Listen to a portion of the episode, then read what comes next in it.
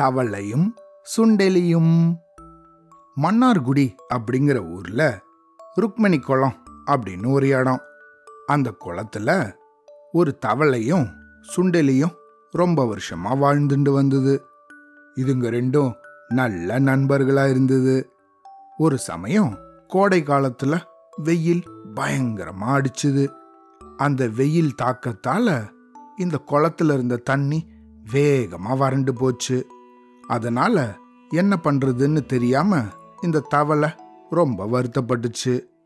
அதனால இதோட நண்பனான எலி ஊரெல்லாம் அலைஞ்சு திரிஞ்சு நல்லா தேடி ஒரு குளத்தை கண்டுபிடிச்சுது. அப்புறமா தன்னோட நண்பன் கிட்ட வந்து ஏய் நண்பா நீ கவலையே படாத.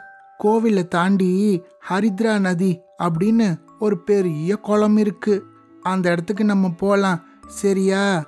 நம்ம தமிழ்நாட்டிலேயே அதுதான் ரொம்ப பெரிய குளம் அப்படின்னு தன்னோட நண்பன் கிட்ட சொல்லுச்சு. இதை கேட்ட அந்த தவளையோ ஐ ரொம்ப பெரிய குளமா? இதோட பெருசா இருக்குமா?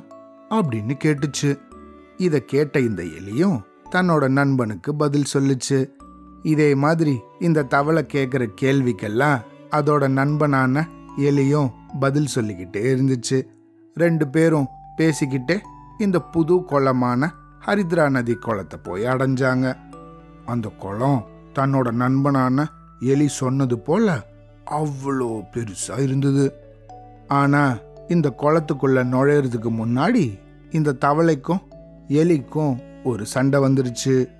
அதாவது நான் சொன்னதுனால தான் நீ இந்த குளத்தை கண்டுபிடிச்ச. அப்படின்னு தவளை சொல்லுச்சு. ஆனா அந்த எலியோ நீ சொன்னாலும் நான் தானே ஊரெல்லாம் அலைஞ்சு திரிஞ்சு இதை கண்டுபிடிச்சேன். அதனால எனக்கு தான் இந்த குளம் சொந்தம் அப்படின்னு அதுவும் சண்டை போட்டுது. இதே போல பேசி பேசி இந்த ரெண்டு நண்பர்களுக்குள்ளேயும் சண்டை வந்துடுச்சு. அதனால இந்த எலியோ அந்த குளத்துல இருந்த வேற சில எலிகளை தனக்கு உதவிக்கு கூப்பிட்டுது. இந்த தவளை மட்டும் சும்மா இருக்குமா? அதுவும் அங்க இருந்த வேற சில தவளைகளை தனக்கு உதவிக்கு கூப்பிட்டுது இதுங்க ரெண்டும் கூப்பிட்டதுக்கு அப்புறம் அந்த இடத்துல நிறைய எலிகளும் தவளைகளும் வந்தது. ஒன்றுக்கு ஒன்று ரொம்ப சண்டை போட ஆரம்பிச்சிடுச்சுங்க. இப்படி சண்டை போடும்போது நிறைய எலிகளுக்கும் தவளைகளுக்கும் ரொம்ப அடிபட்டுது. நிறைய கீச்சு கீச்சுன்னு சத்தமும் கேட்டுது. இந்த சத்தத்தை கேட்டு வானத்தில் வட்டம் போட்டுருந்த பருந்துகள் எல்லாம் கீழே பார்த்துதுங்க. அடடா இந்த இடத்துல இன்னைக்கு நமக்கு பெரிய விருந்தே கிடைக்கும் போல இருக்கே அப்படின்னு நினைச்சு இந்த பறவைகள் ஜொயின்னு பறந்து கீழே சண்டை போட்டுன்னு இருந்த அந்த இடத்துக்கிட்ட வந்தது.